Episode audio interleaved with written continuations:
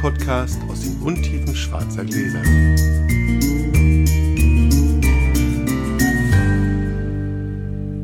Hallo Sascha. Hallo Felix.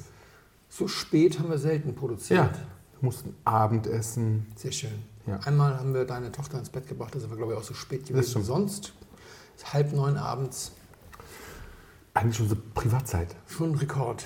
Ja, und wir haben schon ein klein bisschen Wein getrunken zum Essen, Ja, aber nicht so viel. Wir Nö. waren zurückhaltend. Zwei Flaschen jeder, aber das war fein. Ja, das ist ja Betriebstemperatur. genau, zum Warmwerden. Außerdem habe ich vorhin mal wieder eine, eine Online-Verkostung moderiert. Diesmal etwas schräg mit 70 Leuten, von denen aber nur 10 die Weine hatten. Aber da habe ich dann noch 55 Minuten am Stück gesabbelt. Da war das ganz gut, dass ich ein bisschen Pause hatte. Euch das Reden beim Abendessen überlassen konnte. Dann, haben, dann hast du sie quasi, dann haben die sich, dann hast du sie betrunken geredet. Musste ich ja, genau. Ja. Ich musste sie quasi delirierend reden. Ja. Sehr gut, auch eine, auch eine Option. Und dann war so ein aufregender Tag, weil ich habe heute mein neues Projekt live geschaltet, nämlich Sommelier Info, sommelier.info, Webseite.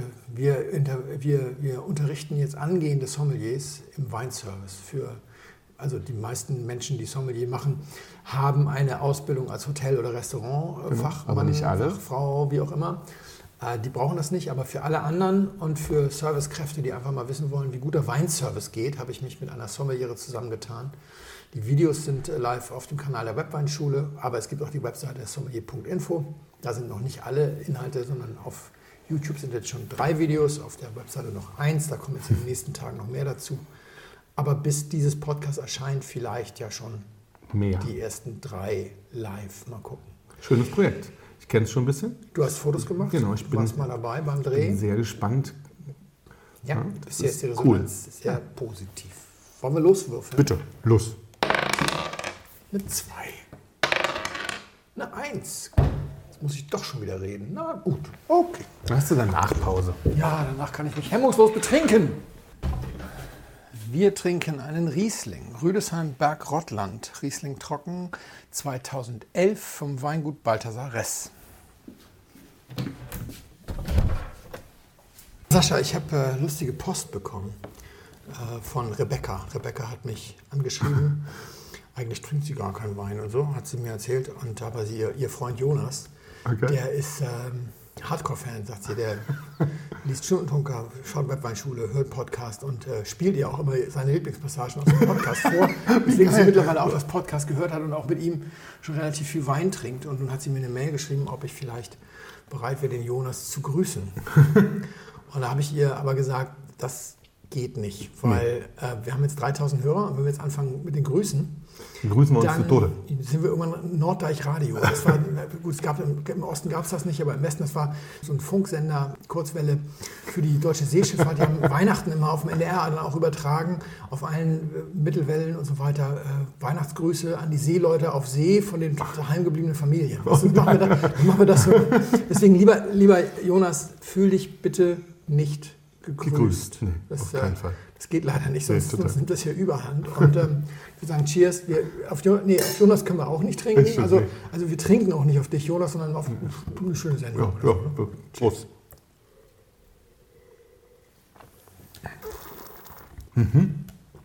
Gut, ich habe einen größeren Schluck eingeschenkt. Ich habe ein bisschen was zu erzählen. Dass wir auf Weihnachten zulaufen, Ist wie jedes ich- Jahr so. Ganz überraschend. Ja, ganz überraschend. Ja, merke ich nicht nur daran, dass ich ähm, Grußbotschaften oder Wünsche nach Grußbotschaften, sondern ich, Nicht beantwortet. die ich nicht beantworte. Richtig. Ich kriege auch noch andere Nachrichten sehr häufig, die ich beantworte, obwohl ich sie vielleicht besser gar nicht beantworten sollte. Oh. Dass Weihnachten wird, merke ich auch daran, dass ich vermehrt Nachrichten kriege auf Insta und Co. Ich habe da diesen Wein. Meinst du, den kann man schon aufmachen? Und wenn ja, würdest du den belüften oder wie auch immer? Es Klassische geht um die. Festtagsweine. Es geht darum, um den einen Superwein, der im Keller schlummert und bei dem man immer denkt, um, so, man schleicht so rum, soll man jetzt und jetzt Und du willst Schwiegermutter nicht enttäuschen und so. Genau, es deswegen muss das total sitzen. Und ich komme dann immer ein bisschen wie ein Scharlatan vor, weil ich dem Ganzen so ein bisschen auf eine äh, ja, dekadente Art entrückt bin. Also viele der größeren Weine aus meinem Keller trinke ich ja zum Beispiel mit dir, Ja. wenn du und Flo da sind oder sowas. Und wir sind da ja total schmerzbefreit. Könnte man jetzt so sagen, ja. Wir machen die Sachen auf und wenn die dann nicht so gut sind, dann stört uns das nicht, weil wir trinken ja eh nicht nur eine Flasche. dann geht das halt in die Karaffe und dann geht das nochmal irgendwie auf die Fensterbank oder in den Keller oder in den Kühlschrank und dann wird halt zwischendurch was anderes Ja. getrunken und dann geht das dann hinterher schon, passt das schon. Und deswegen bin ich nicht so richtig derjenige, den man fragen sollte eigentlich, weil ich will immer, ja, mach mal auf. Geht schon! Das ist ein bisschen problematisch. Ja, Ähm, verstehe, also, womit ich mich um Himmels Willen jetzt nicht über irgendjemanden lustig machen möchte, der mir diese Frage in jüngster Zeit gestellt hat. Aber ich kann dazu einen Tipp geben, den ich selber auch äh, beherzige. Wenn man Weingütern eine Mail schreibt, es ist sogar den Weingütern, die sich abschotten gegen Privatkunden, also so Gütern wie JJ Prüm, Egon Müller Ja. oder sowas. Wenn du da hinschreibst und sagst, ich habe diesen oder jenen Wein von Ihnen und ich überlege, den zum Beispiel Heiligabend aufzumachen, halten Sie das für eine gute Idee oder sollte ich damit noch warten? Und wenn ja, das auch, würden Sie den belüften oder sowas? Kein Weingut ignoriert diese Mail. Die ignorieren alle möglichen Anfragen, aber diese Die sind Anfrage. Ja auch sehr nett von der Sache. Ja, und diese Das Anfrage, ja genau. also das ist Ja. einfach nicht nur Service, sondern die Leute freuen sich halt auch, dass Menschen ihre Weine trinken. Was ihr allerdings auch feststellen werdet, ist, wenn das jetzt so die Granaten sind, das habe ich einfach irgendwann festgestellt, wenn ich deutsche Winzer angeschrieben habe, ich habe da ihr GG sieben Jahre alt oder so, überleg so, dass du ganz häufig die Antwort kriegst, ja, sorry, die habe ich selber seit zwei Jahren nicht mehr getrunken. Also die Vorstellung, dass die alle ständig ihre GGs trinken, Ja, ja. Die ist falsch. Und man kann auch sagen, je besser das Weingut, desto häufiger diese Antwort, weil die trinken halt in der Freizeit die Weine von anderen Weingütern, damit sie immer besser werden. Genau, sie lernen. Macht ja auch total Sinn. Ne? Zeichnet ja, total. tatsächlich aus. Die, Ja. die immer ihr eigenes Zeug trinken, machen meistens nicht so berühmte Weine. Oder entwickeln sich nicht so schnell, wie sie gerne würden. Genau. Deswegen bin ich gar nicht so sehr der richtige Ansprechpartner. Aber ich habe auch neulich die Geschichte veröffentlicht über unsere 10 Jahre danach Probe mit den 2011er GGs und ich war ein bisschen nachlässig. Ich habe einfach erzählt, dass ich die so gemacht habe und dann kam wirklich gleich mehrfach die Frage, ja, hast du die Weine denn gar nicht belüftet? Also zur Erklärung, ich habe sie alle sturzdekantieren. Das heißt, ich habe sie kopfüber in eine Karaffe geschüttet. Ich habe Zweier- und Dreier-Flights serviert. Das heißt, der erste Flight wird sturzdekantiert, dann macht man erstmal die zweite, äh, der erste Wein, dann macht man erstmal die zweite Flasche auf, eventuell noch die dritte. Ja. Bis man das alles an den Tisch getragen hat, alle sich eingeschenkt haben, alle nochmal durchgeschwenkt haben, sind dann mindestens fünf Minuten pro Wein vergangen. Da hat er sich schon so den Muff aus den Klamotten geschüttelt. Mehr habe ich den Wein nicht gegeben. Und ich bin, was Dekantieren angeht, ein bisschen zurückhaltend. Und darüber würde ich heute gerne mal ein bisschen sprechen. Also zum einen kann man bei der zweiten Fachsimpel. Fachsimpeln. Bei der 2011er Probe kann man sagen, dadurch, dass wir nur neun Leute oder acht Leute Ja. waren, es ist wirklich von allem was übrig geblieben, außer von dem Erstplatzierten des Weil GG haben wir leer gemacht. Das Zweitplatzierte kam ja aus der Magnum, da ist auch noch was übrig geblieben. Und wir haben noch ein bisschen getagt, ein bisschen Aftershow-Party, ein bisschen was getrunken. Und dann habe ich alle rausgeworfen und dann habe ich wirklich nur noch das Geschirr und so weiter zusammengestellt, damit meine Frau keinen Herzinfarkt bekommt. Die Weine standen in einer, ja, so einer- im Karton, Ja. aber hier im Wohnzimmer und wie ich am nächsten Tag entsetzt festgestellt habe, direkt vor der Heizung, die nur an war. Das hat denen überhaupt nicht geschadet. ich habe also am nächsten Tag alles nochmal nachprobieren können. Ich habe auch am übernächsten Tag nochmal nachprobieren können. Die Weine haben das alles wunderbar gemacht, aber keiner der Weine, bis auf einen, ist mit Luft besser geworden. Ja. Deswegen war das schon völlig in Ordnung. Aber das haben wir ja oft, dass das nicht passiert. Also, dass, dass das nicht passiert. Also, Das haben wir oft. ja. Und wir landen heute bei einer alten Lieblingsgeschichte von uns, bei der Levonustu la- landen wir tatsächlich, was, was das angeht. Denn ähm, ich glaube, dass ganz viele unserer Hörer und auch meiner Leser mittlerweile, also die Jüngeren, häufig eine etwas falsche Einschätzung des Themas haben, weil sie sich in sozialen Medien über das Thema informieren. Viele unserer Hörer haben einfach keinen Keller, in dem seit zehn Jahren Weine schlummern, ja, genau. die sie aufmachen. Äh, Ich rate ja auch allen immer, kauft dir lieber eine Flasche mehr und trink eine mal jung, damit Ja, genau. man das dann so über die Zeit sieht und, und trinkt den Jungen dann auch über zwei, drei Tage mit ein bisschen Luft. ja, vertragen sie alle. Das kannst du wirklich machen. Ja, also einmal auch hier, weil auch da immer so viel, äh, ich sag mal, Falschinformationen, ist ja, ist ein großes Wort, sagen, äh, falsche Annahmen kursieren. Reifen und Belüften sind zwei verschiedene Dinge. Es ist nicht so, dass ein drei Tage belüfteter Wein schmeckt wie ein fünf Jahre gereifter Wein oder sowas. Ja. Das ist nicht. Aber man kann, wenn man das eine Weile gemacht hat aus dem Verhalten mit Luft durchaus auch ein paar Rückschlüsse darauf Wie das ziehen, altert, ja. wie das altert. Aber dafür muss man eine Menge getrunken haben in der Zwischenzeit. Ja, aber Ja. man sollte eben so früh wie möglich damit anfangen. Menge zu trinken. Nee, äh, man sollte bei den ersten Weinen, die man in den Keller tut, schon immer mal was aufmachen und über, mit Luft über Ja, drei genau. oder vier Tage probieren, damit man nicht so spät damit anfängt. Nicht, dass man sagt, na jetzt habe ich 400 Flaschen Wein im Keller, jetzt kann ich auch mal eine zu früh Ja, aufmachen. das nee, sondern direkt von der ersten, die da Mhm. reingeht, eine kaufen, die man dann auch Das finde ich super. Dann machst du diese Dreiernummer. Das hatten wir ja schon mal. Genau. Ja. Und eine kurze Definition vorweg. Wir haben auch mal in der Folge über Reifenwein, Alter ist das gut, die ist noch gar nicht so lange her, darüber gesprochen, was da so chemisch und so weiter passiert und haben auch darüber gesprochen, dass ich nicht so gerne Chemievorlesungen halte, weil ich in Chemie immer eine Blinze war. Also kann da nicht so viel drüber sagen. Kurz zur Begrifflichkeit, wenn, wenn wir Weinnasen, selbst wenn wir eigentlich Juristen sind oder sowas und von Chemie nur wirklich gar keine Ahnung haben, von Reifen reden, dann meinen wir die geschmackliche Verbesserung. Wir meinen nicht die chemischen Prozesse, Ja, die ja. da stattfinden und so weiter. Für einen Chemiker reift der Wein so oder so, mit jeder Minute, die er da im Keller Ja, ja. liegt und so. Für uns ist der Prozess abgeschlossen, wenn das geschmackliche Optimum erreicht ist.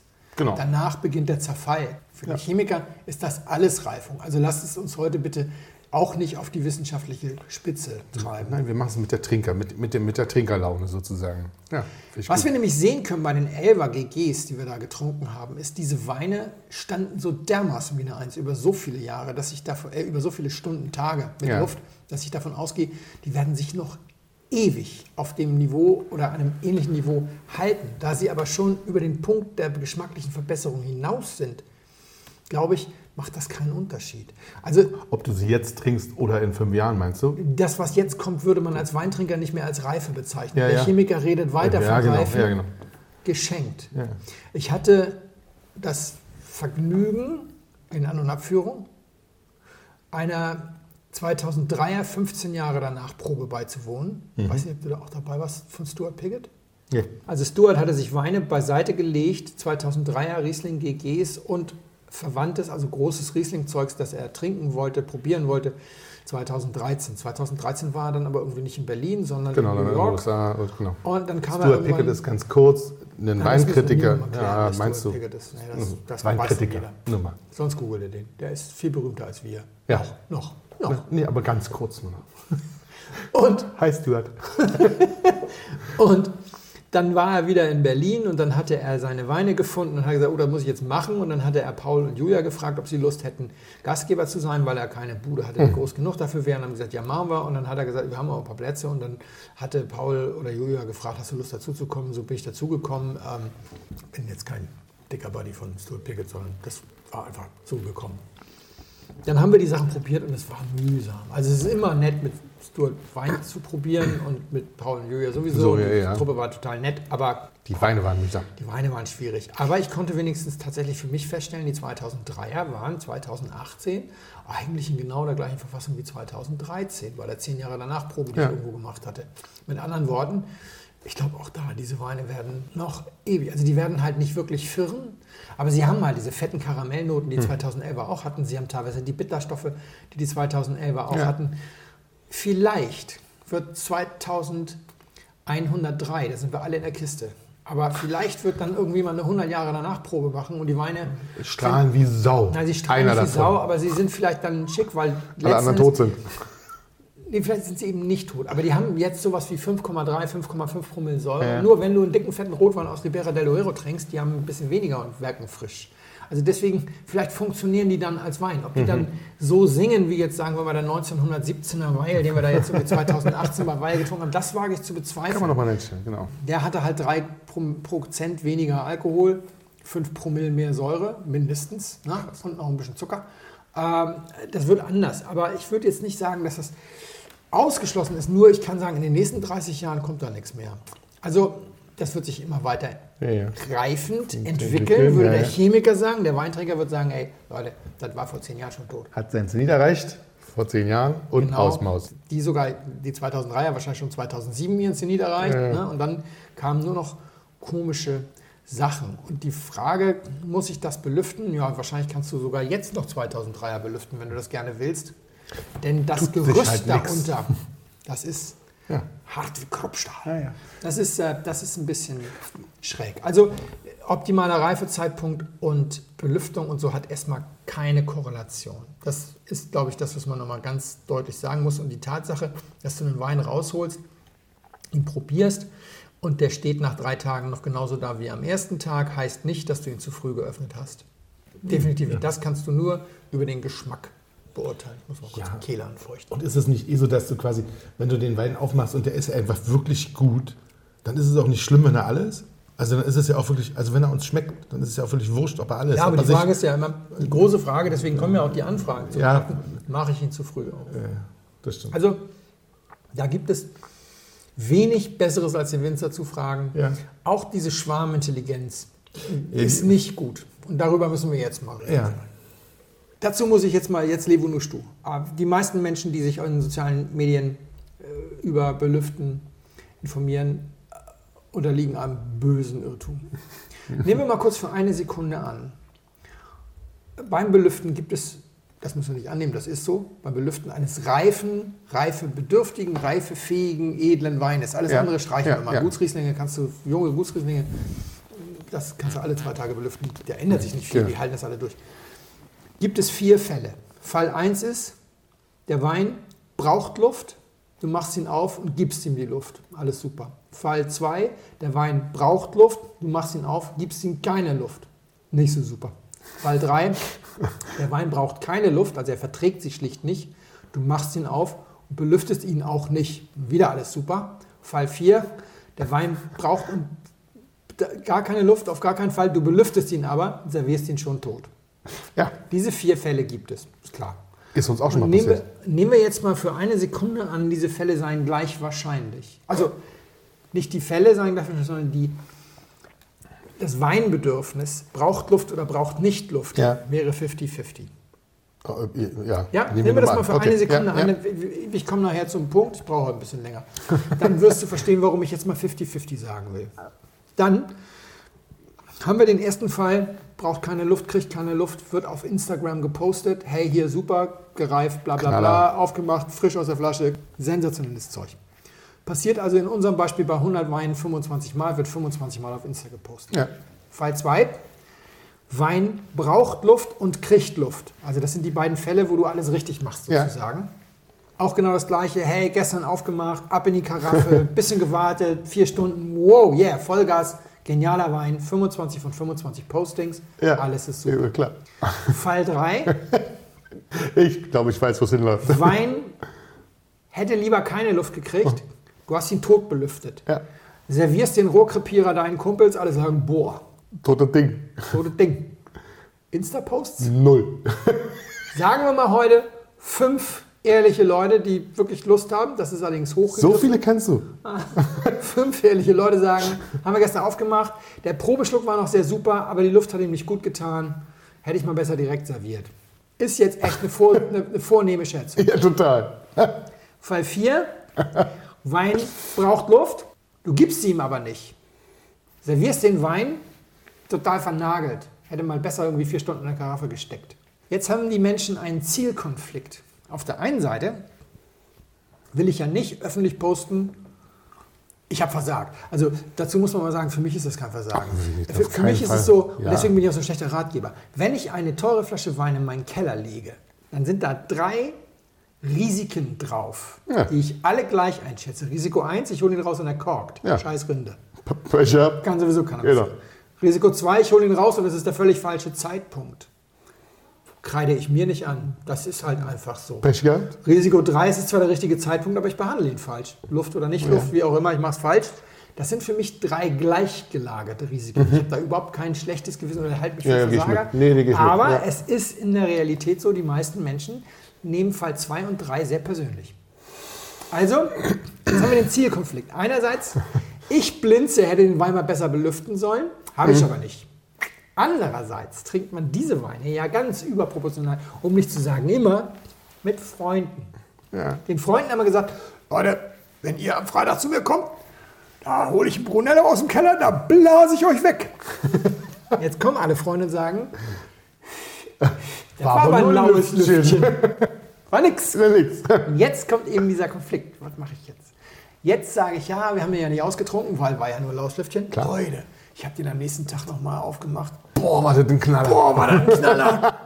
Und jetzt Geil. mal Hand aufs Herz, Leute. Ich mache mich jetzt zwar gerade ein bisschen über was lustig, aber Hand auf, wie oft habt ihr schon dieses Insta-Post gesehen? Ja, gestern war noch nicht so, aber jetzt nochmal nachprobiert. Ein Wahnsinnswein. Aufgegangen wie Sau. Ja, ja. Das ist in diesem Zielkonflikt, bin ich jetzt die Blinze, die einen Wein serviert hätte, nicht das gehalten hat, was ich den Leuten versprochen habe? Oder bin ich die Blinze, die ihn mal besser irgendwie belüftet hätte? Entscheiden sich 99% der Leute für.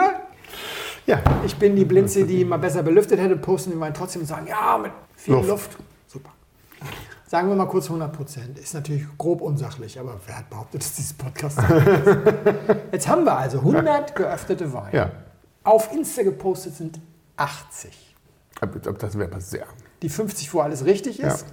Die 20, wo die Leute sagen, na, also nicht 100 Prozent, Entschuldigung, also ich Ja, sage ja. jetzt nicht 100 Prozent sagen, ich bin die Blinze, die nicht Ja, belüftet, ja, aber, aber 20 von 25 werden so gepostet. Super Wein. Und 5 hätte ich Ja. mal besser nicht belüftet.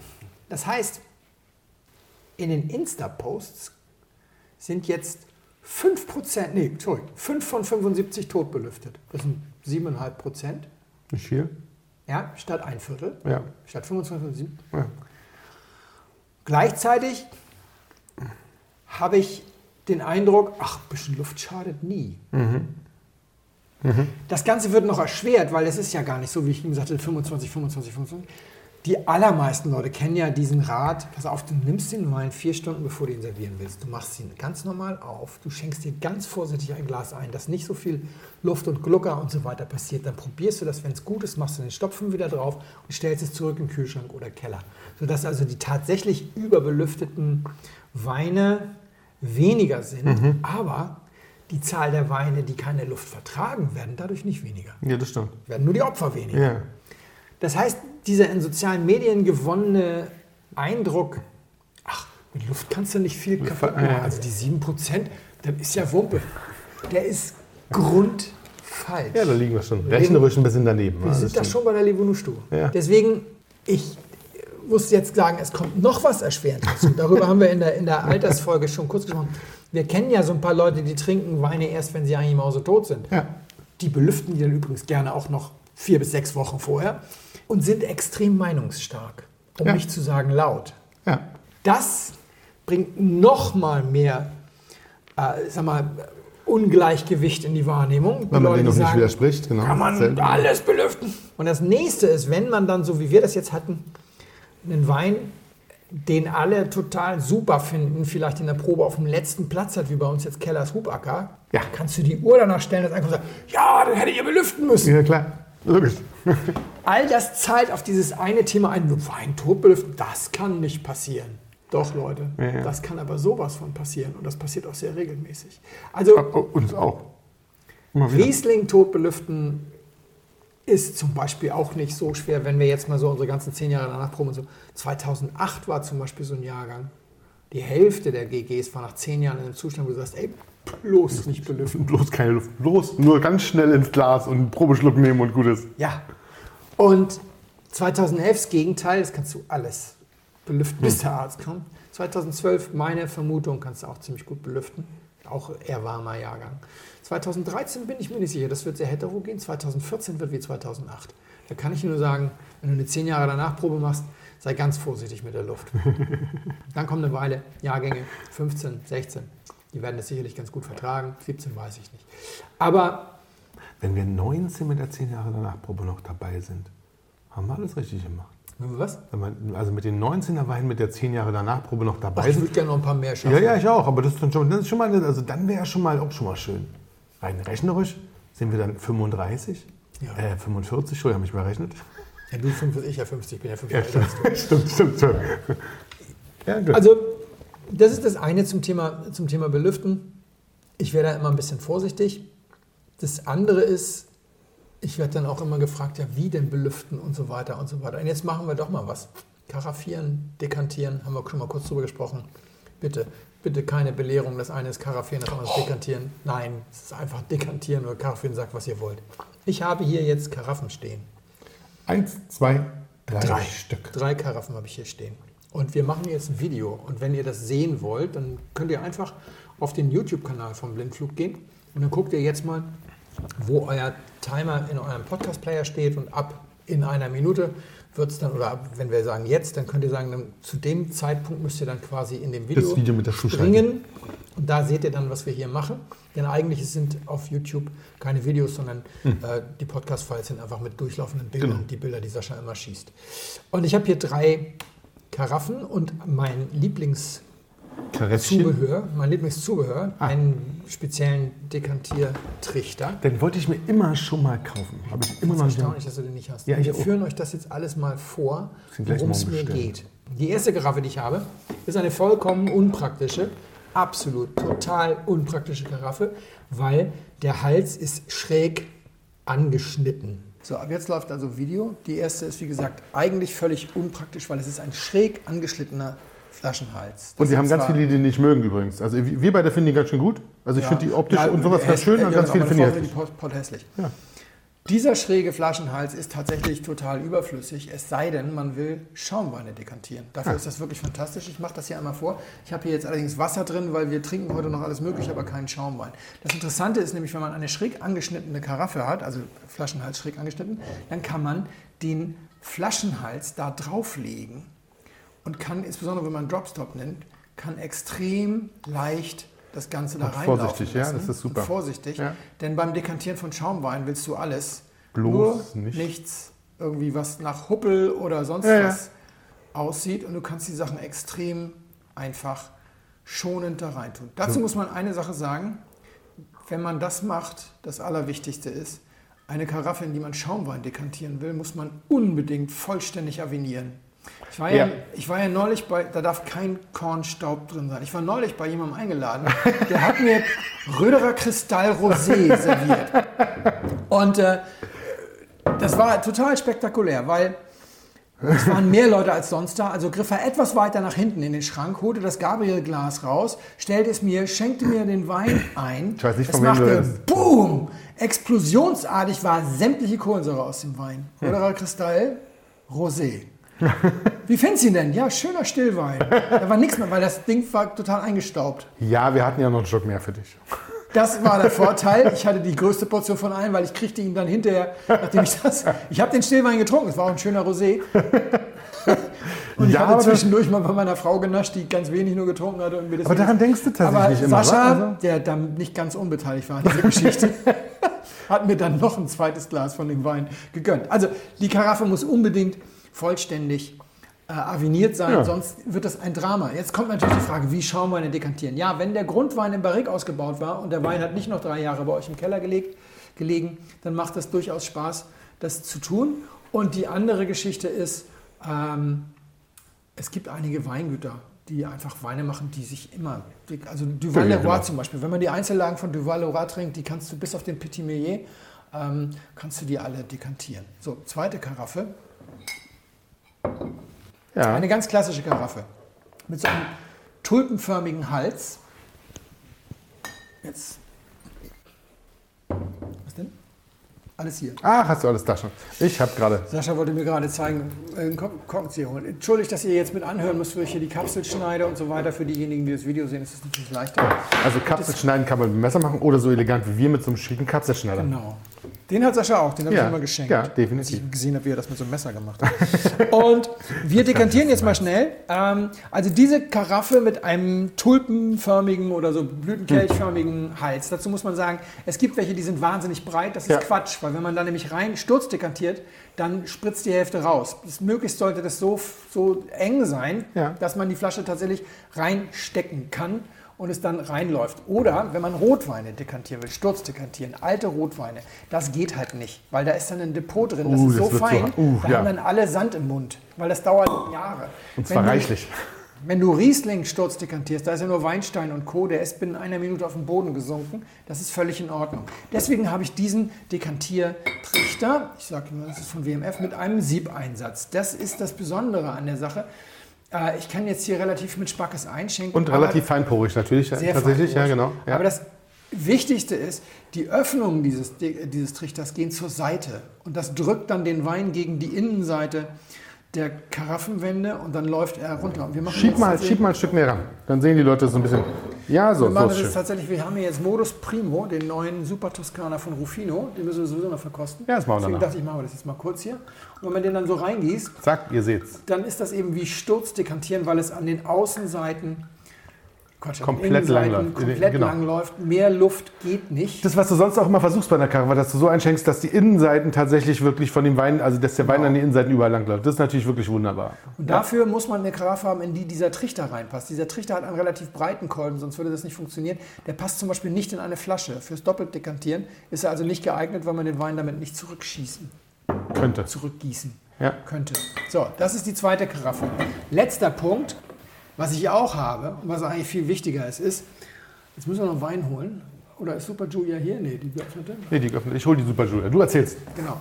Die letzte Karaffe, die ich habe, ist echt eine ordinäre Wasserkaraffe. Diese ordinäre, allerdings glaube ich mundgeblasen, also sehr leichte Wasserkaraffe, hat einen riesigen Vorteil. Das sollte man nicht unterschätzen. Aus den schweren Karaffen, die ich euch eben gezeigt habe oder über die ich eben geredet habe, man kann das ja auch ohne Video hier ertragen, kann man so wahnsinnig schwer bei einer Probe 4 oder 5 CL einschenken. Weil mit dem schweren Flaschenboden, man schwenkt das dann und macht schwupps, oh, ist das Glas voll. Das passiert so dermaßen oft. Und deswegen ist so eine Wasserkaraffe, für das, was wir hier vorhaben, jetzt nehmen wir hier Super Julia, müssen wir da auch noch verkosten, kann man eben einfach wirklich sagen, komm, rein damit, wirklich Kopf über. Ja. Und wenn man dann So später, mache ich das auch. ja, und wenn man dann später nämlich einschenkt, die ist ultra leicht, die ist super einfach zu handeln, weil man damit ja normalerweise Wasser einschenkt. Dann kann sich jeder damit auch im trunkenen Zustand, und ich gestehe hiermit, auf meinen Proben sind Menschen manchmal trunken. Ich Also nicht. Sascha nie. Nie. Auf Alle gar anderen. keinen Fall. Kann man sich auch im angetrunkenen Zustand sehr easy 5 CL einschenken. Davon habe ich leider nicht so viele. Ich habe noch eine Blumenvase, die aussieht wie eine Wasserkaraffe. Das merkt keiner. Das merkt keiner. Die, holt, die holen wir dann später raus, wenn alle quasi außer ich angetrunken sind. Merkt keine Sau. Jetzt können wir das Video wieder ausmachen. Ab jetzt So. könnt ihr wieder weiterhören. Danke für eure Aufmerksamkeit. Das war also das Thema Karaffieren. Welche Karaffe habe ich? Ich habe, wie gesagt, also dann drei, beziehungsweise ich habe ein paar mehr, aber das ist irgendwie historisch gewachsen. Gewachsen? Ja. Ich würde normalerweise sagen, ich bräuchte fünf, nämlich drei Wasserkaraffen ja. Und die beiden eben geschilderten. Die sind aber auch wirklich schön. Also ich finde diese Wache, die ist auch wirklich, also Und das Wichtigste ist echt dieser Trichter. Weil du damit eben auch einen älteren was weiß ich, Spiegel. Barolo oder sowas vielleicht machen stürzen wir kannst. Affiliate-Links unter die Sendung. Spiegelau, genau. Es Genau. ist, äh, war so eine, da gehörten dann, glaube ich, auch noch Wassergläser zu. So, ich glaube, jetzt habe Ja. ich genug geredet. Ähm, ich habe noch eine Sache zu ergänzen, aber dazu müssen wir noch mal über diesen Wein reden. Bist du leer oder bist du... Ich habe noch einen kleinen Schluck dran. Ich komme ganz schwer vor, ich war beim ersten sofort ziemlich Riesling gefangen. War dann hinten raus mit dem, mit dem, mit dem, mit dem, mit dem, mit diesem schön züglichen Bitter, mit dem schön züglichen Bitter hat es mich ein bisschen, was hat mich so ein bisschen an die reiften, an die reiften Riesling, ja, Ja, in der Nase, so und beim, auch beim ersten Schmecken und dann dieses, aber dieser zugige schöne Bitter hinten raus, ja. ähm, zieht mir, hat mich ein bisschen weggezogen. Das ist. Warte. Sehr gut trinkbar. Sehr, sehr gut sogar. Also es zieht so richtig schön nach hinten durch und will immer noch einen Schluck mehr und sowas. Und, Und ähm, zwar auf der Gerbstoffschiene. ja, genau, der Gerbstoffschiene, genau. Auf einer wirklich hervorragenden Ja. Gerbstoffschiene. Das macht, das macht wirklich dolle viel Spaß. Und was ist es? Es ist der eine Wein, wo ich sage, den hätte ich belüften müssen. Hei, wir hei, haben hei. den neulich in der 2011er Probe gehabt und es war meine eigene Doofheit. Habe ich gesagt, ich bin nie doof. Ist Nee, ist ja- wir sind nicht, das war nur Pech. Nein, da habe ich mich wirklich geärgert. Da habe ich echt den verlängerten Rücken zum Biss freigegeben, weil, Ach, das war der so furchtbar schlecht war. ja, weil ich er entsinne voll mich. abgeschissen hat auf gut Deutsch. Ja. Und das war wirklich, das war völlig vermeidbar. Ich hole ihn mal. Ja. Hätten wir damals die, die Burgunder von dem auch dekantieren müssen. Belüften müssen, Entschuldigung. Nee, das ist. äh, Die waren einfach schlecht. Kaviar de Pinot. Hey, es gibt Leute, die begehen dafür einen Mord. Ja, das, wir ist was nicht mehr. also, Balthasar Rest, Ja. Rottland 2011, als GG durchgefallen durch die Anerkennungsprüfung. Deswegen nicht als GG gefüllt, sondern tatsächlich nur einfach als Rudesheimberg Rottland. Und Auch weil er noch sehr viel Gerbstoff hatte damals. Ja. Weil, er, weil, er, weil er wirklich, das ist halt fast orange. Also lange Meisterstandzeit. Und ein extrem äh, sauerstoffhaltiger Ausbau, biologischer Säureabbau. Das Ding hatte noch 5, Komma ein bisschen was Säure und so. Das war Und ich erinnere mich an die Probe, da war es wirklich, da war es wirklich schwer. Da war das, da war das wirklich nicht, Und ich habe mich geärgert, weil letzten Endes ist das eine Erfahrung, die ich gemacht habe.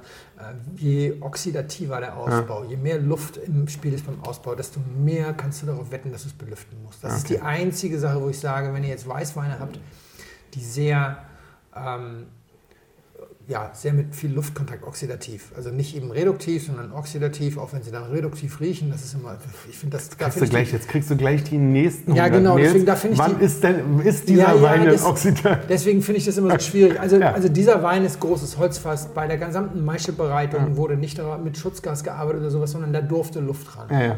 Duft und, sollte. Ja, genau. Und wenn du zum Beispiel Weine nimmst von Immich Batterieberg, Ja. da ist es so, dass der Gernot Kollmann mir erzählt hat, wenn die ihre Weine, ihre Moste in die Tanks pumpen zum Gären Ja. von der Presse, dann ziehen die den Schlauch raus aus dem Tank hoch in zwei bis drei Meter Höhe. Und lassen Ja, so richtig und vorschlagen. lassen es so richtig einmal durch die, einmal durch die Halle laufen. Sozusagen Hm. schön viel Luft saugen, wenn das da reingeht. Also das Gegenteil von ne, reduktiv, Schutzgas, Schal Ja. und so weiter. Sondern, sondern richtig, möglichst richtig viel Luft an den Most. Und das ist da genau das Gleiche. Auch die Weine von, von Emich Batterieberg kannst du eigentlich blind belüften. Alles, was so mega viel. Ich habe neulich einen, einen Natural gehabt aus Spanien, der war ungeschwefelt, ich glaube, in Tonamphoren, also da noch mehr Luft geht gar nicht und so weiter. Und ich habe den aufgemacht, der hat mir nicht gut gefallen. Und dann habe ich den in den Kühlschrank gestellt und nach fünf Tagen hat das Ding gesungen. Der war allerdings jung. Das war unglaublich. Und hier war das so, ich habe den Wein das erste Mal getrunken und habe ihn über fünf Tage probiert. Ich habe eine Geschichte darüber geschrieben im Blog. Ich kann den Link mal drunter legen. Das war ein hochspektakulärer Wein. Dirk Würz hat damals wirklich als einer der ersten sich mit dem Thema so auseinandergesetzt. Das ist ganz oft schiefgegangen. Viele der Weine fand ich nicht so gut. Dieser Wein war wirklich ein grandioser Pflegel sozusagen, Ja, ja, ja. mit dem Gerbstoff und so, der ja jetzt auch so toll ist. Und der ist auch zu Recht durch die Anerkennungsprüfung gefallen, weil es war kein GG, aber es war ein begnadeter Riesling und der Wein ist gefeiert worden ohne Ende. Gab es den Wein in der Cordoba auch und so und überall wurde der Wein gefeiert und nach drei Jahren war das auf einmal vorbei. Nach drei Jahren alle gesagt, nee, der Wein ist hinüber. Und ich hatte noch drei Flaschen. Eine habe ich jetzt zur Probe, das ist jetzt eine, jetzt habe ich noch eine. Ähm, und ich hatte mir das so gedacht, so, vielleicht ist es auch mal so, der Wein war mit diesem bissigen Gerbstoff am Anfang Ja. halt sowas von fresh, obwohl er nur 5, ein bisschen was Säure hat. Und jetzt braucht er Luft, dann kommt der Gerbstoff wieder. Und das ist genau das, was passiert ist. Wenn er diesen Gerbstoff gezeigt hätte auf der 10 Years After Probe, Ja, wäre er in ja, den ja. Top 3 gewesen. Ja, auf jeden Fall weiter oben deutlich. Ja, ja, finde ich Und. Ja. und weil diese Frische so unglaublich ist. Und so war er einfach lätschert. Mhm. Er war einfach lätschert. Und war Ich weiß, ich habe ihn furchtbar bewertet. Also ja, war, der, was, drittletzter oder so. Ja, ja. Und da habe ich gedacht, da muss ich jetzt noch einmal irgendwie auch mal Farbe bekennen. Das war tatsächlich mein Fehler. Also aber auch da Schuld. ist es nicht so leicht. Ja, also, Hätte ich wissen müssen. Da- Hättest du, genau, aber hättest du halt wissen müssen. Aber wenn das jetzt einer von unseren Hörern, den wir gerade erklärt haben, wann sie denn wann und nicht irgendwie, also sie sind jetzt wieder raus.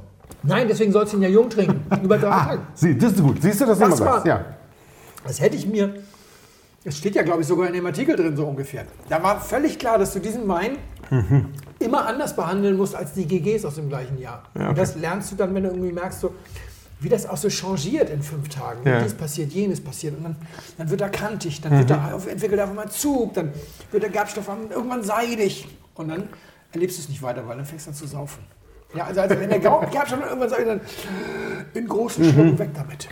So, das war die Geschichte. Danke. Ich freue mich heute auf einen Schaumwein aus dem Jahr 2008 und zwar von der lieben Theresa Breuer und zwar die Brüt 2008 mit diesem wunderschönen Porzellanetikett. Ich bin ganz gespannt. Bitte schön. Dankeschön. Ich habe Genascht. äh, heimlich genascht. Abtrainiert. Ein bisschen von dem Modus Primo genascht. Das ist nicht in Ordnung. Das darfst du doch nicht vornaschen. Wir gleich probieren, verkosten. Du, ich kann dir jetzt sagen, der braucht Luft. Wie gut, dass er in der Karaffe ist. Machen wir mal hier weiter. Cheers. Cheers. Ich habe wieder zwei Sachen. Einmal noch müssen wir noch mal zurück zum letzten Thema. Ähm, Spende. Spende, Spende, Spende. Ja, Spende, Spende, Spende. Zwei Sachen. Ähm, also, wir freuen uns sehr. Ihr könnt natürlich auch gerne so an die Arche spenden. Ganz in Ordnung. Könnt ihr machen, wie ihr wollt. Es gibt also Arche e.V. Oder wie heißt der Laden? Nee, wenn man es wenn man's dann ja despektierlich. kinderprojekt-arsche.de. Okay. Ja? Und da gibt es eine Spendenseite und da würde ich mich total freuen, wenn ihr so spenden wollt, also ohne für Weine zu steigern, was total in Ordnung ist, würde ich mich trotzdem weinen. Da kannst du dann die Spende kannst abgeben und da kann man ein Stichwort eingeben. Stichwort Blindflug, Ja, das ist schön. freue ich mich total. Und ähm, Ihr kriegt eure Spenden. Ihr kriegt eure Spendenquittung. eine Gesamtsumme. Wir kriegen eine Gesamtsumme. Das ist auch schön, mit der werden wir dann auch hausieren gehen. Klar. Äh, wenn ihr aber ersteigern wollt, dann nochmal ganz klar gesagt, wir haben, ich muss mich einmal revidieren. Einmal hier großes Popup. Es ist kein Assmannsesser Hollenberg, wie ich gesagt habe, sondern Rüdersheimer Drachenstein. Drei Liter. Ja, aber das ist die teure Variante, das bleibt dabei, Ja, das ist die ja. teuerste Variante, die sie in dem Jahr gemacht haben. Aber ich merke schon an euch ein, dass diese 3-Liter-Flaschen sind sozusagen eine sehr große Größe, auf die nicht alle anspringen. Also auf, auf den Keller sind, ist, das läuft, ja. Ja. Ähm, auf die großen Größen, die lasse ich drin, die bleibt auch drin, ja. Wenn da steigert wird es super. Ich packe noch mal was nach, weil, ich, Okay. gerne, weil ich gerne möchte, dass das ähm, funktioniert. Ich packe noch mal eine Flasche, die werden alle einzeln ersteigert, ihr Lieben. Hier wird's nicht, gibt es nicht doppelt. Ja? ja, jeder muss darf nur einmal. Ähm, eine Flasche Dom Perignon 2008 Ja, und ein Sassicaria 2016. ja, gut. So, die gibt es nochmal, weil Einzelflaschen laufen, glaube ich, besser. Ja, Ähm, was ich ja auch verstehe. Ja? Ähm, diese Flaschen könnt ihr ersteigern bei uns, gerne per Mail, gerne auch per Insta. Es kommt irgendwie alles an. Ja? Felix und ich tauschen uns auch aus. Falls es mit dem Mailschreiben für euch zu schwierig ist, schreibt uns auf Insta, auf Facebook nicht, da sind wir zu selten. Ähm, Insta, Mail, wie ihr mögt, das auch in den Kommentaren. Für den, für den Keller ist gerade 1000 Euro. Genau. oder? 1000 Euro Höchstgebot. Genau.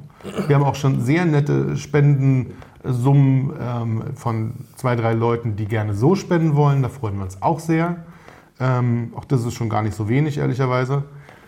Und die anderen Sachen, wie gesagt, versucht euch da zu melden. Gut, aber wir müssen, genau, wir müssen jetzt konkret werden. Also, das Höchstgebot für den Keller, was war das? Das war Abtserde, das ist 18. Genau. Abtserde 18 Keller. Höchstgebot liegt jetzt bei 1000 1000 Euro, Euro, genau. also ersteigern will. Und vom Modus operandi, ihr spendet das Geld selber an die Arche und Genau. weist den Betrag nach. Und dann, also ihr müsst das Geld nicht Sascha geben und er spendet Genau. das, Aber das machen wir dann, also wie gesagt, spendet, wenn ihr wollt, gerne so. Wenn ihr aber den ersteigern wollt und dann nachher der, der am höchsten liegt, den werden wir dann anschreiben, der spendet direkt an die Arche, kriegt dann auch seine Spendenquittung, wenn er wir die gerne schenken möchte. ihm dann einen Wein wir als schenken Dankeschön. als Dankeschön, genau. Diesen ersteigerten, also diesen sozusagen ersteigerten Wein. Das ist sozusagen ein, ersteigert. genau, das ist ein das Danke, nee, das, der nee, ist nee, der ist nicht ersteigert. Das ist ein Dankeschön von uns sozusagen für diese, für diese Spende. Genau, großartigen Idee. Genau. genau. So, Sassikaya 16. 10, Dom Perignon 2008, Keller Absterde Genau. 18 und den, den großen lasse ich trotzdem drin. Drachenstein, Den genau. Rüdersheimer Drachenstein, 3 Liter, Genau. 2009 Okay. von Schatzowasch. Wenn das nicht funktioniert mit dem Dings, dann machen wir nächstes Jahr ein Magnum-Event Genau. und dann nehmen wir Eintritt für den guten Zweck.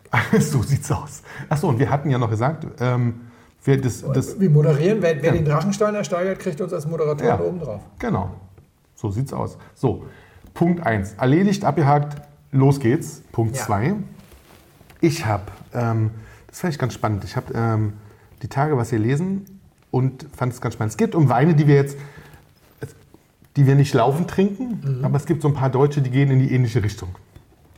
Es geht in dem Fall um Romane Conti, das sind die, wo du 20 hast und ich 20 habe, jeweils Ja. quasi, also wo der Keller quasi voll liegt Ja. und auch nur von den Weißen und ganz Großen. Aber es ging, es, es ging darum, dass, ähm, fand ich ganz lustig, ich fand den Artikel auch ganz lustig, dass sich ganz viele Kunden ähm, beschweren, weil die Restriktionen quasi und die, wie nennen sie das, sie nennen das, ähm, naja, wie man sich verhält mit den Weinen, damit man, also man Ja. darf sie dann nicht weiterverkaufen und sowas. Das finde ich alles in Ordnung, ja. Da hatte ich ja schon meine eigene Erfahrung mit Ja. beim Weingut Keller. ähm, und wie sie damit umgehen müssen. Und dass sie jetzt aber anfangen, ähm, also der, der Hauptimporteur in Deutschland. Ähm, vielleicht kriegt er das von, Von Romani Romani Conti so gesagt. will, dass die mit dem Hammer zerschlagen werden. Das nicht, wir sind nicht nur, das, das, das, das, das finde ich alles ja noch irgendwie okay. Also wenn du die getrunken hast, sollst du die zerschlagen, hat sie erledigt, du musst halt quer übers Etikett schreiben, den Korken auch beschriften und anflammen und davon dann Bild schicken. Das finde ich in Ordnung, damit sozusagen die Etiketten nicht nochmal in Umlauf kommen und so, Ja, ja. okay. Das, ist, das finde ich noch irgendwie annehmbar, damit sie sozusagen den Graumarkt und Schwarzmarkt unterbinden. Was sie jetzt aber in der Zwischenzeit machen, und das ist nur zur Diskussion gestellt, Sie sagen, also erstmal ist es so, dass du als ähm, Käufer von Romani Conti, auch als Restaurant oder Selbstkäufer, musst du nachweisen, was du im Jahr getrunken hast und musst auch Bilder schicken von den Sachen, die du noch im Keller hast. Ja, Ähm, dass ja. du nicht weiterverkaufst. Genannt. Und ähm, sie, sind, sie, sie, sie sind sehr, also sie gehen sehr darauf auf, dass du die Weine frisch und jung trinkst. Also nicht mehr lange lagerst. Ah ja. Ja, sondern du sollst die schnell und zügig trinken. Wo war der Artikel? Ähm, fein. Fein zweimal, äh, einmal etwas Ah, ja. früher und jetzt nochmal. Und da gibt es auch noch so ein paar, so ein paar Online-Sachen. Ja. Mhm. Ähm, du sollst sie äh, frisch und jung trinken. Ja. Dann- Und weil die ja auch schon, natürlich, da haben sie recht, die sind jetzt, die Jahrgänge werden besser. Ja, also die sind, früher gab es alle zehn Jahre mal einen richtig guten Jahrgang. Jetzt gibt es am laufenden Band einen guten, Jahr- guten Jahrgang. Aber dafür, was die, Roman, also was die Domain so bekannt gemacht hat, sind ja die lang lagernden Weine. Ja. Und jetzt werden, werden die Leute quasi in der Zwischenzeit so ein bisschen, und das gibt es ja auch in, in, in Abwandlung so ein bisschen in Deutschland, also auf jeden Fall nicht mit dem früh trinken, aber da, dass es so langsam in diese Richtung geht, werden die Leute so ein bisschen dazu gebracht, quasi ähm, schnell teures Geld auszugeben und dann in die Ketten zu dringen und die Sachen nicht einzulagern und lange zu warten und so, ja. Und dann ähm, das zügig auszutrinken, weil du ja auch nachweisen musst. Du kriegst auch übrigens nur wieder, also wenn du was gekauft hast, du kriegst auch nur wieder Neues, wenn du die Sachen auch getrunken hast. Das bringt sozusagen nochmal also diesen, diesen Punkt da rein. Also wenn du eine Flasche Coton 2015 mal zugeteilt bekommen hast, dann würden die, und du hättest gerne wieder was, ja, dann kriegst du aber erst wieder was, wenn du dann auch wirklich was getrunken hast. Okay. Ja, also dann, Wie viele Jahrgänge gönnen sie dir? Du musst ja nicht immer den ganz jungen Jahrgang trinken. sie trinken, also gönnen ja, so richtig gönnen sie nicht. Also sagen so drei, vier, fünf Jahre, Okay, dann sollst du mal. dann solltest du schon, dann solltest du schon kosten. Also diese zehn Jahre kann es mal liegen und dann wird es schön und sowas, das finden sie gerade nicht mehr so richtig cool. Und ich finde das, ich weiß gar nicht, aber ich glaube, ich finde das, äh, also ich, also ich verstehe sozusagen die Idee, dass du den, dass du den grauen Schwarzmarkt so ein bisschen runterdrücken willst. Wir hatten das ja schon mal, die Preise im, im Zweitmarkt sind ja exorbitant, ja? gerade für diese Sachen. Ich glaube, das, ja, ich habe, erzähl erst mal zu Ende, da erzähle ich zwei, drei Sachen dazu. Die sind ja exorbitant und äh, natürlich ist das, die Domain hat natürlich, auch, hat natürlich auch was davon, dass diese Preise so hoch sind. Also auch das hält den Namen der Domain natürlich deutlich hoch. Ja? Also das ist jetzt das gleiche wie hier beim deutschen Weingütern zum Teil. Teurer Wein macht halt einfach auch Ruf. Das ist halt so. Ja? Das schadet denen auch nicht, hat keinen von dem geschadet. Man weiß gar nicht, ob es nicht manchmal auch schlau ist, wenn sie dann selber auf dem Zweitmarkt was verkaufen. Aber das habe ich jetzt nicht gesagt, sondern nur gedacht. Klar, Ähm, kann durchaus passieren. Genau. Aber ich weiß nicht, ob das sozusagen ein ein Eingriff in die, in die, in die, in die Weintrinker ist, sozusagen, Also sie, dann, es gibt immer wieder, fühlen. ich habe nur eine Sache gelesen auf diesem Blog ähm, Trois Trois von, Trois Trois, von, von diesem Restaurantkritiker, der, Ja. Mhm. der irgendwie Romane Conti getrunken hat und dann durfte er die Flasche nicht mitnehmen, die leere, sondern die musste dann irgendwie kaputt gemacht werden. Ja. Und der hat da auch ganz viel drüber geschrieben. Da wird immer so, ja, und wie ist das denn mit der juristischen Seite? Als äh, guter alter Hobbyjurist sage ich dir, also privatwirtschaftlich kann man eine ganze Menge vereinbaren miteinander. Klar, dass das Restaurant ihm das eventuell nicht verbieten kann, dass das Restaurant sich eventuell falsch angestellt hat, indem sie ihm das nicht direkt beim Kauf gesagt haben, okay, aber dass du als Importeur bestimmte Bedingungen, ja, natürlich geht das Eigentum vollständig über und du kannst eigentlich dann damit machen, was du willst. Du Dann kannst kriegst halt in nichts Neues mehr. Dann kriegst du halt nichts Neues mehr. Ja. Das ist ja genau das Ding. Die Drohung ist ja nie, wir verklagen sie wegen Nee, irgendwas, sondern die du Drohung ist ja nur, Neues sie mehr. kriegen aber nichts Neues mehr. Genau. Also das Wohlverhalten wird da erzwungen und da es keine Kartellbildung ist, dass sich da nicht mehrere miteinander absprechen und da Romani Conti jetzt nicht von der EU-Kommission beobachtet wird, ob sie eine wettbewerbsbestimmende, das kannst du alles knicken. Also lassen wir mal diese ganze Juristengeschichte draußen. Das wird im Zweifelsfall jetzt das Horneberger Schießen und die Mhm. Ja, meisten das- Richter lachen dich auch aus. Genau, das da glaube ich auch. Ja. das sind zwei verschiedene Aspekte. Über den einen Aspekt kann ich tatsächlich gerade nicht so viel reden. Das klingt jetzt total wichtig, tourisch. Ich weiß nicht, habe ich das hier im Podcast schon erzählt, dass ich jetzt für Meiningers äh, Ah, ja, ja. Weinwirtschaft Nee, ja, schreibe? mhm. Also Es gibt da so ein Thema, über das ich im Januar schreiben werde, was damit reinspielt. Das kann ich dir nachher, wenn das Mikro aus ist, erzählen. Okay. Es tut mir leid, das ist jetzt Nee, ist okay. maximale Wichtigtuerei. Entschuldigung. Auch darauf trinken wir einen Schluck. also, es ist, ähm, also es gibt nämlich Weingüter, die ganz andere Wege gehen. Mhm. Machen wir nicht. Bleiben wir geheim. Und das wird, nein, und das wird Romani Conti und Co. unter enormen Druck setzen. Und die zweite Geschichte ist eine Meldung, die jetzt vorgestern oder so über den Ticker ging, dass es ein, schon seit einiger Zeit eigentlich einen Hersteller von Verschlüssen gibt, Ja. Schraub, Kork und so weiter, Ja. der NFC-Chips in den Korken einbaut. Ah. Die werden zwischen die Kapsel und den Korken, äh, und den Korken gelötet und die können dir nicht nur sagen, dass sie echt sind, die können dir äh, auch sagen, dass sie nie geöffnet wurden. Ach, ja geil. Weil wenn ein Kontakt löst, zack, schaltet der um und dann ist er geöffnet.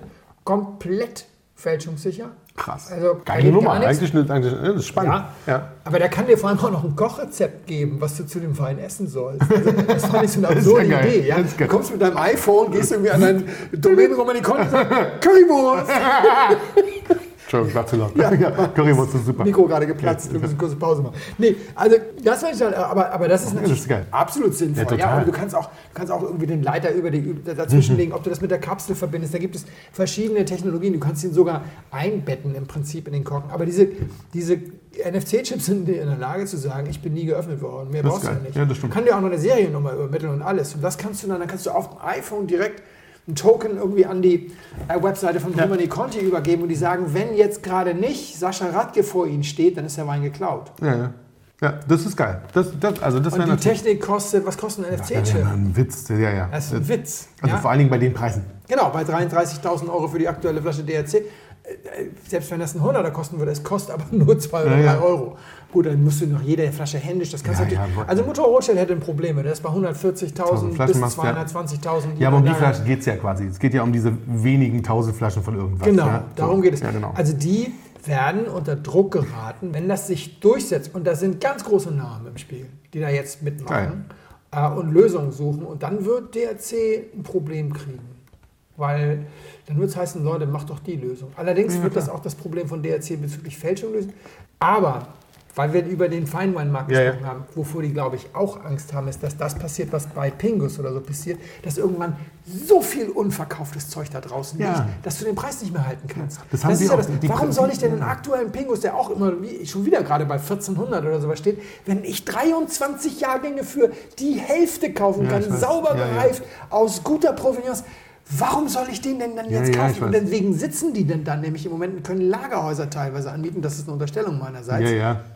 Weil sie das aktuelle Zeug nicht weil so viel da draußen und mit jeder Preiserhöhung, die sie reingeben, freuen sich alle, die das alte Zeug haben, die ja nur die Hälfte erhöhen. Genau. Und, Und trotzdem einen guten, guten Reiber Und dreht sich Ja, die ja. jetzt Flaschen und der Einzige, der auf seinem Zeug sitzt, ist, weil die Preise nicht marktgerecht sind, weil das eben Wanderpokale sind, weil das nicht mehr, das war das, was die Bordeaux geschafft haben, als Lafitte 1000 Euro kostete, Ja, ja. ist keine Flasche mehr getrunken worden, die sind als Bestechungsgeld in China rumgereicht Ja, worden, gibt es lange hat-. Geschichten drüber, dann wurde das Gesetz geändert, man durfte das nicht mehr, also in China war das Ver- Verschenken von Weinen auf einmal dann Nicht irgendwie mehr erlaubt, ja. und, und, und. Und dann sind die halt entsprechend, haben die eine sanfte Landung mit den Weinen gemacht. Und jetzt haben sie ein Preisniveau, wo sie merken, es wird jetzt auch wieder getrunken zu dem Preis. Immer noch viel Geld. das aber ist bei DRC Das haben sie ja wahrscheinlich auch, das versuchen sie auch gerade. Die nicht machen ja so wahnsinnig viele Verkostungen gerade. Ja. Wir werden ja auch noch mal irgendwann eine Ja, moderieren aber, aber, tatsächlich, aber, aber das aber ist. Ähm, 25.000 Euro für eine Flasche, wer das trinkt, hat ja auch. Sag mal, wir haben gerade eine Spendenaktion gestartet. Ja. Ich könnte nicht. Nee, ich nein. könnte nicht. nein. Ich, ja, also ich könnte schon bei viel weniger nicht. Ja. Weil, also solange es so viel. Also diese Preise würde ich auch, das, das, das ist absurd, ja. Finde ich auch. Ja. Also wenn mal irgendwo aus irgendeinem kühlen Grunde, weil und überhaupt, und man liegt mit vier Leuten zusammen und dann kostet das halt 3000 Euro, dann ist das zwar schon Wahnsinn, aber Dann kann man das mal als Besonderheit mal, ja. wenn man sagt, wir machen jetzt eine Fesselballonfahrt oder so, dann ist man fast da preislich. Ja? Ich also es gibt so ein paar Hobby-Dinger, die man sich vielleicht mal... Äh, Eine Runde. Golfen mit dir ist auch so teuer ungefähr. Das ist aber ein gutes Beispiel. Ich, ich, wohne, ja, ich wohne ja nur sieben Minuten von Valderrama entfernt, dem, dem schönsten Golfplatz Europas. Und mein, mein Nachbar, mit dem ich gelegentlich Golf spiele, sagte, ach so schön, ich werd, wir werden nicht Valderrama spielen. Das ist obszön. Das ist einfach obszön. Und der Mann ist belgischer Baron. Ja, ja. Ja, ist nicht der also allerärmste Mann der Welt. Nicht der allerärmste Mann der Welt und ist auch schon, hat auch zwar, war Anwalt in der großen Wirtschaft, also ist 80 Jahre alt und genießt da jetzt irgendwie sein, Ja, sein, sein- Lebensrahmen und, und, und äh, sagt, das ist obszön, sowas machen wir nicht. Ja, also kann ich verstehen. Und die Runde kostet 450 Euro. Was echt für eine Runde Golf wirklich viel Geld ist. Ja, für Aber eine natürlich Runde. Auf der anderen Seite, ja, Das also ist es der schönste Golfplatz der Welt. Genau. Nee, Europas. Naja, aber ist egal, ich würde es trotzdem wurscht. nicht machen. Ich würde es nicht machen. So, bei dem schönsten Golfplatz der Welt. Ja, schönster Champagner der Welt, oder was? Äh, nur mal. Also ich sag dir mal eins, diese Sauerkrautnase am Anfang Ja. war katastrophal. Du hast mir das eingeschenkt. Ich habe habe da sehr lange nur dran gerochen und habe gesagt, was schenkt der mir denn da ein? Hm. Und als ich dann getrunken habe, den ersten Schluck, und merkte, das sind Bubbles, gesagt, ist die einzig mögliche Auflösung für diese Nase. Alles andere hätte gar nicht gut gehen können. Wurde immer frischer. Hat sich dann noch so ein bisschen weggeschwenkt. Hm. Ja. Also so vollkommen sauerkrautfrei ist das immer noch nicht. Ist auch. Aber fresh, Ja. Und nicht übertrieben trocken. Das letzte Mal hatten wir ja so ein, hatte ich hier erzählt, wo ich sagte, das, Hm. Ja, das ja. werden viele Leute sauer finden. Ja. Es war sehr, sehr trocken. Das hier ist nicht sehr, sehr trocken. Also schmeckt nicht sehr, sehr trocken. Ich glaube nicht, dass es jetzt viel Zucker hat und so. ich Aber, glaube, es Brot der Tür. Ja, aber dann hat das irgendwie sehr Genau. viel Reife. Das Ja, ist genau. ein warmes Ja, ja. Jahr. Also das hat ein bisschen Schmelz. Das ist nicht grün. Nö. Also so ein ganz bisschen grün ist es, aber so grün, wie man sich das, wie man sich das erhofft. Nase, Frisch. die Nase, Nase schwenkt sich Nase ist, aber am Anfang. Am Anfang war es ein bisschen dolle. Ja, aber es, ich finde es dann nach hinten raus, wird's, also trinkenmäßig fand ich es ziemlich geil. Trinkmäßig fand ich es auch gut. Ja, hat mir Ja. viel Spaß gemacht. Ja, finde ich auch. Und? Du meinst, ob Champagner oder nicht Champagner? Ähm, ich tendiere. Ah, Das ist gar nicht so einfach. Das ist gar nicht so einfach, weil was ist das Riesling? Es hat ganz, ganz und gar keinen Schmelz. Es hat tatsächlich sogar so ein bisschen äh, Gerbstoff, was nicht grün ist, aber aus der Ritt auf der Rasierklinge, aber anders als beim, beim Lamandier Barnier, wo ich äh, Ja, sehr unentschlossen war, bin ich jetzt diesmal wirklich komplett diesseits. Also nur im Guten. Ja, der, ja, wir, wir, wir schauen die Rasierklinge wirklich von einer Seite an. Wir sind nicht exakt drauf, sondern ganz nah dran. Und äh, der Gerbstoff würde ich fast denken, das ist Cava, äh, oberste Liga. Da hast du das häufiger, Zarello. Ich kann mir nicht vorstellen, dass du mir Cava servierst, aber wenn mich jetzt mal im Herzen voll gesagt, das ist oberste Liga Cava. Mhm, Okay. Nee, es ist deutscher Sekt. Okay. Das ist deutscher Sekt und der Grauburgunder, wenn ich es richtig im Kopf habe, lag im Holz. Das ist aber nur eine Spur Grauburgunder. Ja, ist das, die kleinste Spur sozusagen. Okay. Und Aber auch ein bisschen Riesling noch, die so ein bisschen. Ne? speckige Ja. Nummer ist ja nicht da. Nee, nee, nee. Aber das ist dann dieses Würzige, was ich auch mit Gerbstoff assoziiert habe, was dann reinkommt. Genau. Okay. Und es ist Breuer 2008 Brüt. Das hübsche Porzellanetikett. Und aus Gründen mein neuer Lieblingssekt. Ich sage dir warum, ist ganz einfach. Der wurde degorgiert am 28.11.2020. Am letzten Jahr, am Geburtstag, an meinem Geburtstag im letzten Jahr, also 21, sondern davor. Ne, Finde ich doch, als ich das auf dem Lot gesehen habe, dachte ich, also auf, der, auf die nächste, Jahre auf der Hefe. ja, dachte ich, ach wie schön. Und dann noch zu meinem Geburtstag, der muss ja gut sein. dachte ich, dann kriegst du den. Und der ist wirklich lecker und der ist echt sehr bezahlbar. Ich glaube 35 Euro. Ja, das ist wirklich so. Also für einen 2008er Jahrgang und wirklich ein gutes Zeug. Ich finde es geil. Ja, ich finde es auch gut. Ja. Ich finde es gut. Vielen Dank. Sehr geehrte Damen und Herren, im Namen von Flugkapitän Felix Botmann und Co-Pilot Sascha Radke darf ich mich ganz herzlich bei Ihnen bedanken, dass Sie sich heute für Blindflug entschieden haben. Wir hoffen sehr, Sie hatten eine angenehme Zeit an Bord and wish you a safe onward journey und allzeit einen guten Wein im Glas.